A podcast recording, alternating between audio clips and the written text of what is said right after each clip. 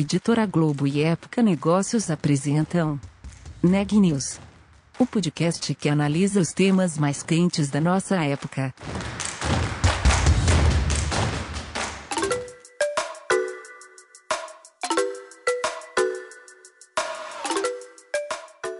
Olá, meu nome é Ana Laura Stachewski, eu sou da Época Negócios e você está ouvindo mais um episódio do Neg News, nosso podcast sobre como navegar e liderar em tempos de incerteza. O modo como você trabalha provavelmente mudou no último ano. A pandemia exigiu adaptação de empresas e profissionais, mas, em geral, apenas acelerou tendências que já estavam se consolidando. É sobre esse assunto que a Micaela Santos fala no episódio de hoje. Entender como as mudanças para o futuro do trabalho vão nos afetar é essencial. Com a pandemia, se adaptar às rápidas mudanças no mercado de trabalho trazidas pelo home office e pelo trabalho híbrido também é importante no atual contexto. A pandemia mudou a nossa maneira de trabalhar, de nos relacionarmos com os nossos colegas e também como olhamos para a nossa própria saúde e qualidade de vida. Por isso, também faz toda a diferença entender o que vem depois. Eu conversei com André Vicente, CEO do Grupo Adeco no Brasil, que apontou as tendências para o mercado de trabalho após a pandemia. Vamos ouvir a entrevista. André, obrigado por participar do nosso podcast, o Neg News. É um prazer conversar com você. E, bom, esse é um tema, um tema super importante, né? É, na época negócios a gente fala bastante sobre o futuro do trabalho, né? E e eu acho que é essencial a gente conversar um pouco sobre como a pandemia vai impactar esse o futuro do trabalho, enfim, como está transformando hoje né, o mercado de trabalho.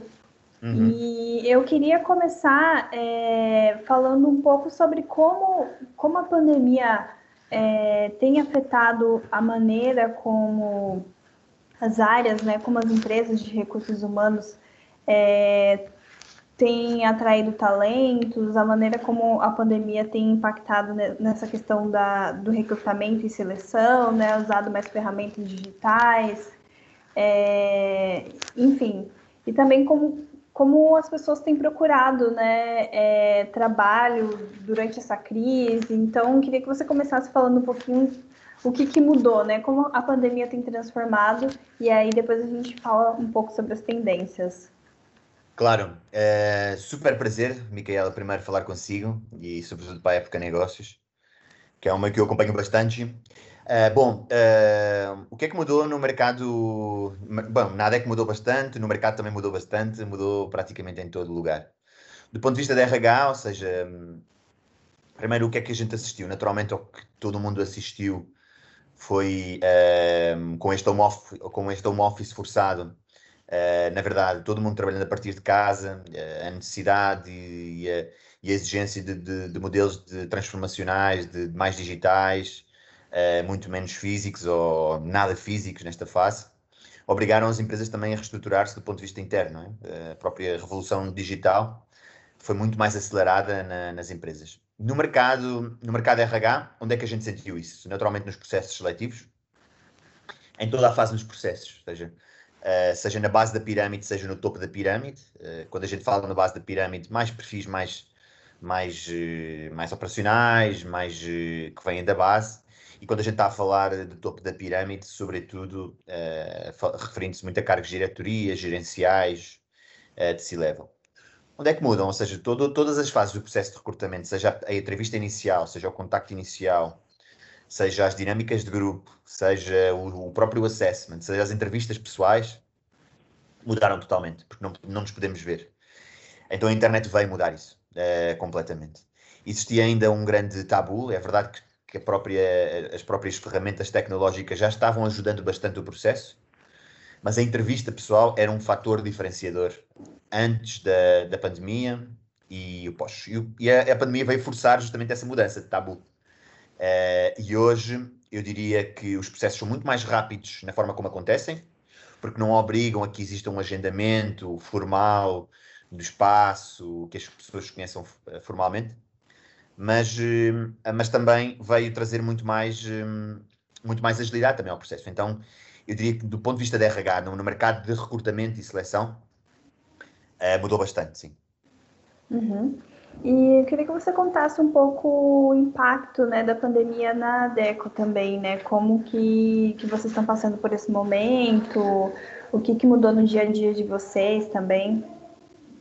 É, então, os impactos são, são concretos, não é? Ou seja, porque nós já, já, já estamos em maio, depois, daquele, depois daquela sexta-feira 13, que foi quando praticamente todas as empresas tiveram que ter um home office forçado. Então a gente já não está num, já não está atravessando uma fase, ou seja, a gente já está no meio da pandemia, então já passou um ano. Então o que a gente hoje está vivendo é muito diferente daquilo que a gente viveu há um ano atrás. Quando a gente começou saindo da, da pandemia, naturalmente houve muitas questões de como é que iria ser o negócio, como é que iria o primeiro impacto de, de alguma queda de processos de recrutamento, uh, como é que iríamos fazer todo, todo o processo, como é que iríamos acompanhar os nossos clientes, os nossos candidatos, os nossos trabalhadores, os nossos colegas. Hoje já não vivemos isso, porque já estamos no meio disso. Então, o, o sentimento hoje uh, já não é um sentimento do passado que era muito de, interrogação, de se adaptar, de, de, de, de, de alguma incerteza. Hoje a gente gera em função da realidade que vive há um ano e, e dois meses. O que é que eu hoje sinto? Eu hoje sinto que do ponto de vista digital, do ponto de vista de processo, já não há dúvidas.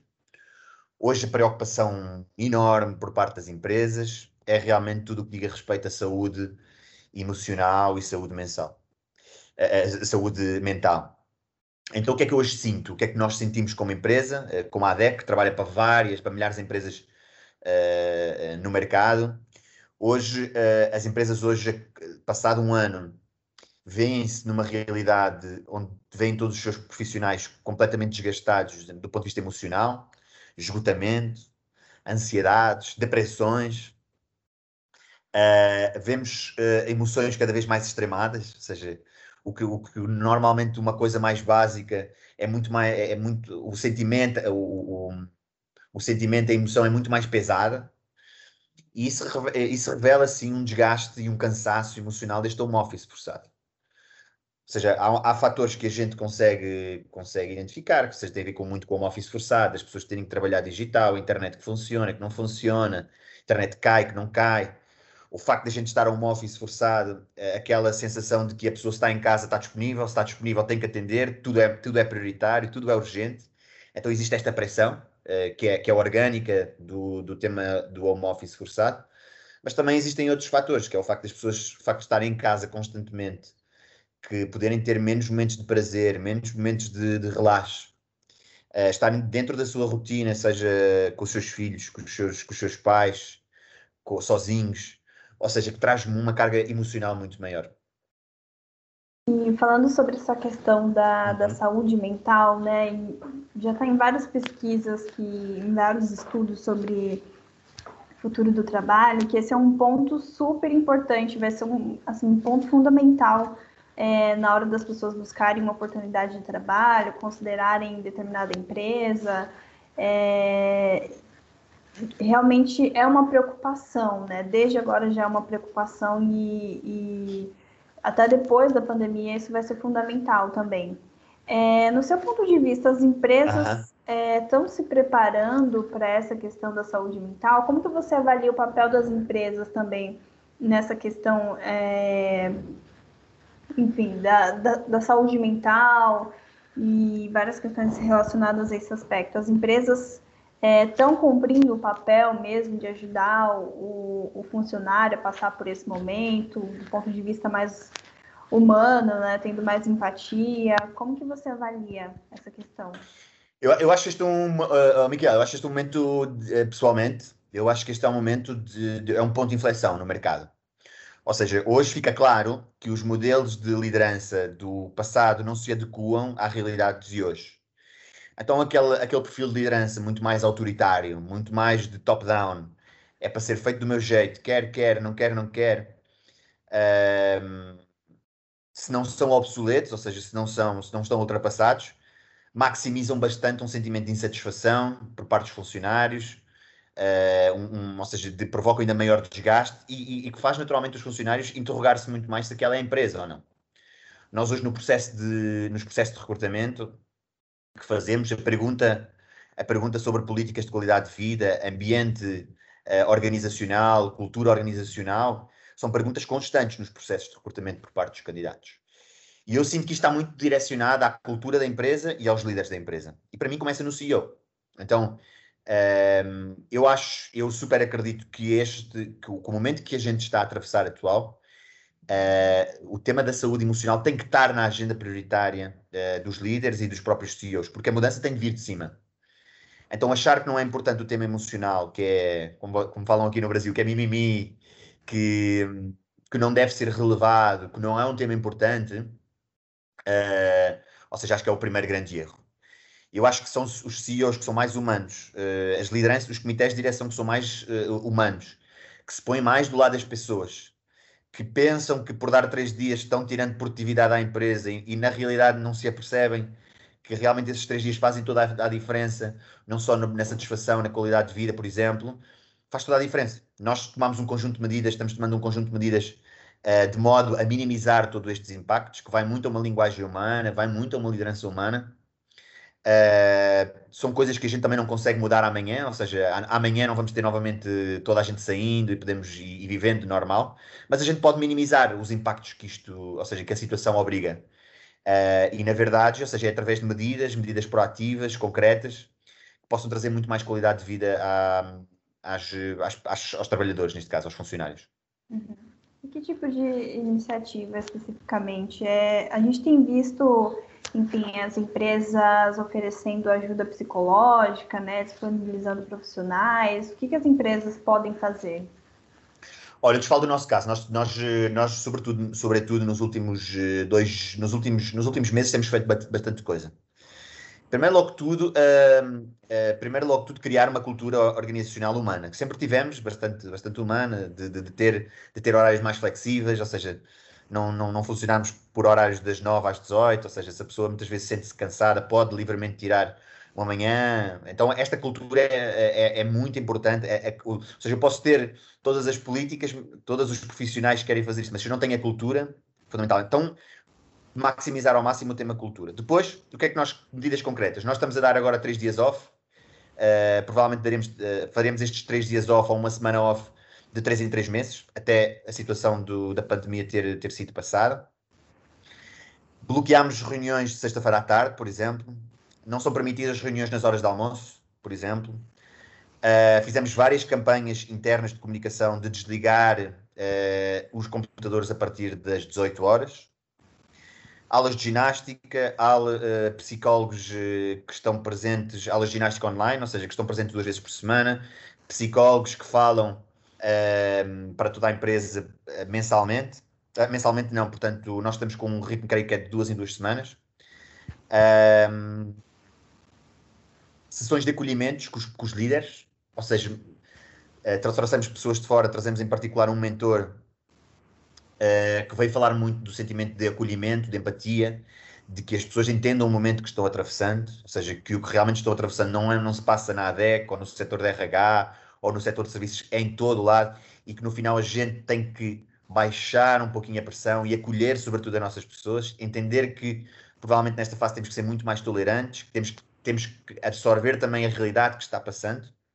Campanhas de vacinação, também super importante, que a gente está, está, está fazendo e, e, e, algum tipo de comunicação interna diferenciada, como vídeos internos, que falam muito sobre o tema da qualidade de vida, o que é, como é que as pessoas estão afetadas, abrir, ou seja, reconhecer o momento em que estamos, para sobretudo uh, tornar muito mais leve todo este sentimento que todo mundo atravessa. Uhum. E André, a gente falou é, da saúde mental, né, da, da saúde emocional, que com certeza vai ser é, muito forte, vai ter muita importância também no pós-pandemia, falando sobre algumas outras tendências, né? É, durante a pandemia, várias empresas é, decidiram, decidiram não, né? É, expressaram a vontade de manter um, um, modelo de trabalho diferente depois uhum. da pandemia, né? De repente um modelo híbrido, tanto no home office quanto no, no escritório, ou totalmente remoto.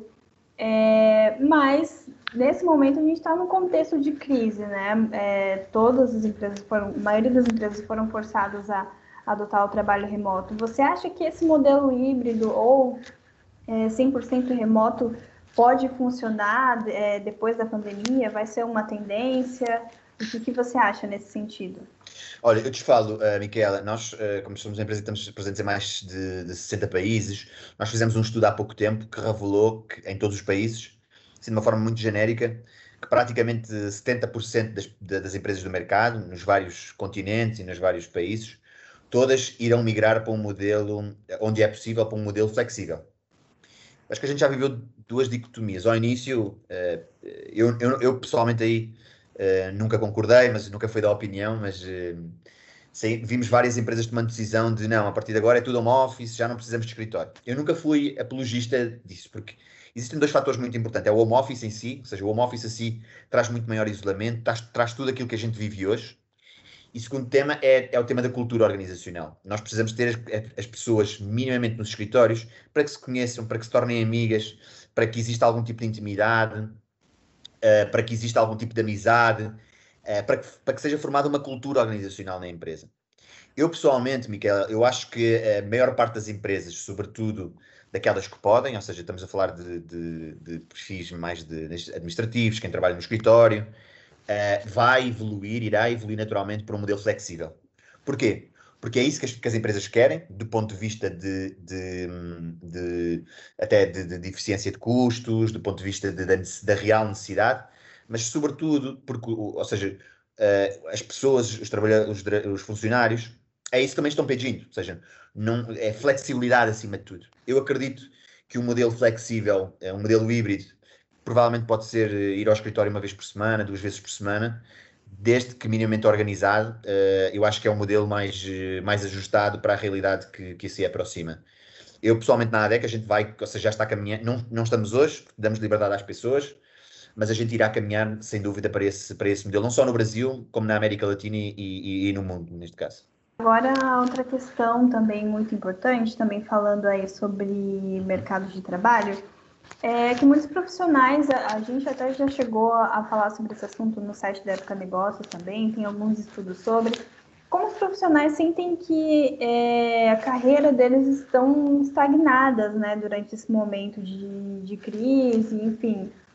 Também tem a questão do desemprego que está muito alto, né, e como que, como que você avalia, assim, que dicas você daria para os profissionais é, para que essas pessoas possam dar um up assim na carreira, mesmo nesse contexto que a gente está vivendo, né? O que, que, as pessoas podem fazer? Ok. O que é que a gente vê hoje, Micaela? Se calhar é melhor dar um contexto atual. O que é que a gente vê hoje? A gente vê que hum, a gente vê que sim, ou seja, que se instalou um, ou seja, que hoje vivemos num momento, ou seja, num, num, numa fase bastante particular, mas eu, ou seja, mas, mas vivemos num momento onde setores estão sofrendo bastante, seja, há algum tipo de posições, de funções que, que estão sendo, eh, não, não diria que desaparecendo, mas que não se justificam ou, ou que minimizaram bastante a demanda. Recepcionistas, uh, uh, tudo o que são funções de presença local, uh, de, de, ou seja, setores, ou seja, não só, não, não só funções, como também setores, ou seja, que realmente estão passando por uma crise e, e, e falta de emprego mas temos outros setores que estão em boom completo. Ou seja, eu hoje se vou ao mercado, eu hoje não tenho candidatos para, para, para, dar, para, dar, a demanda. Ou seja, por exemplo, posso lhe falar de TI, posso lhe falar de e-commerce, posso lhe falar de logística. Ou seja, hoje realmente a demanda deste tipo de setores é enorme versus uh, o que era antes da pandemia. Então nós temos dois tipos de setores. Temos setores eh, que por sua vez se revelam nas, nas próprias funções que estão sofrendo sim e que vão sofrer. Ou seja, setores como como o varejo, o retalho neste caso, setores como a própria, como a própria banca, setores como, uh, como tudo o que tem a ver com, com a prática de lazer, desportivo, uh, estão sofrendo bastante uh, e, e, todas as posições à volta disso, ou seja, vendedores de loja, recepcionistas, aquelas posições de, de secretariado, administrativas, que são posições que hoje não existe necessidade do mercado, e temos outros setores, como tudo o que são funções relacionadas à logística, por, por alta demanda alimentar, sobretudo, e de, e de consumo alimentar. Uh, ou seja, nós não temos restaurantes, é verdade, mas os consumos dentro das, das casas aumentaram drasticamente. Então, o setor de logística está, está em alta, temas de e-commerce, ou seja, tudo o que são aplicativos uh, de e-commerce Uh, ou seja, estão em alta, ou seja, é realmente incrível. O setor TI, então, é o setor que mais está disparado na frente, e aqui neste setor em particular existe um gap muito grande entre a oferta e a demanda, ou seja, existe uma oferta muito grande e a demanda é muito baixa, uh, ou seja, não, existem muito poucos profissionais qualificados para a área de IT, não só quando falamos de programadores, de desenvolvedores, não só posições técnicas, mas sobretudo em tudo o que são posições de suporte às áreas técnicas. Ou seja, vou dar um exemplo, Miquela, para recrutar, hoje para recrutar um, uh, recrutadores de área de tecnologia, eu tenho muitas dificuldades, porque todo mundo precisa de recrutadores de, para, para, a área de tecnologia. Então, tudo o que são funções de suporte à área de tecnologia.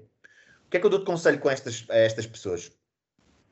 Ou seja, que entendam que estamos num processo de transformação, que entendam que estamos num, num processo de mudança todo este, este futuro do mundo do trabalho, todo este tema de upskilling, reskilling, que a gente fala muito, que é trazer novas valências e novas competências para dentro, ou seja, para que as pessoas continuem em processo de aprendizado constante, para que as pessoas se adaptem relativamente às funções que tinham antigamente e entenderem os momentos de transição que o próprio mercado está vivendo e que o mundo está vivendo é fundamental.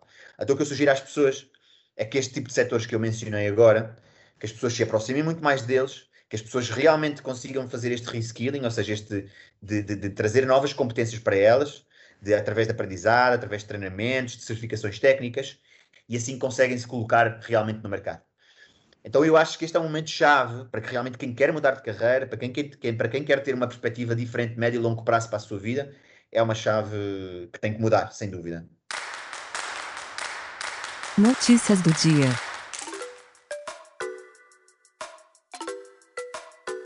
Uma pesquisa realizada pela consultoria Robert Half mostrou que, para 26% dos profissionais, o equilíbrio entre qualidade de vida e trabalho piorou desde o início da pandemia. Os principais motivos apontados foram a piora da saúde mental, a falta de contato com equipes gestores e o espaço físico inadequado para o trabalho.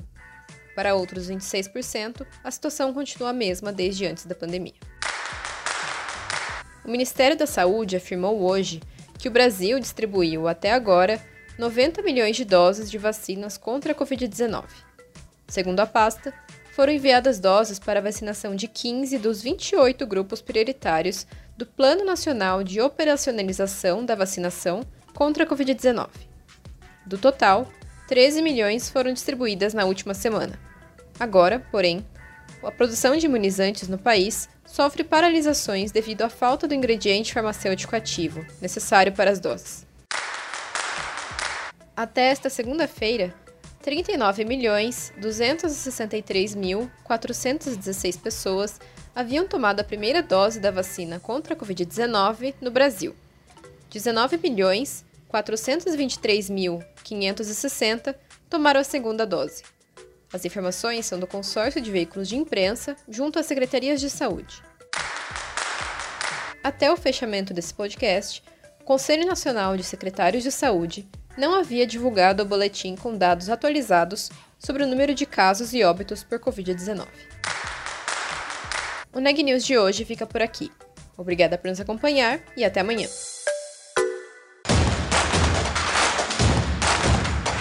Esse podcast é um oferecimento de Época Negócios. Inspiração para inovar. Não deixe de conferir nossos outros podcasts. Presidente Entrevista Presidente. The Office. E os negócios da nossa época. Ouça, acompanhe, compartilhe. Vamos fazer deste podcast o nosso ponto de encontro.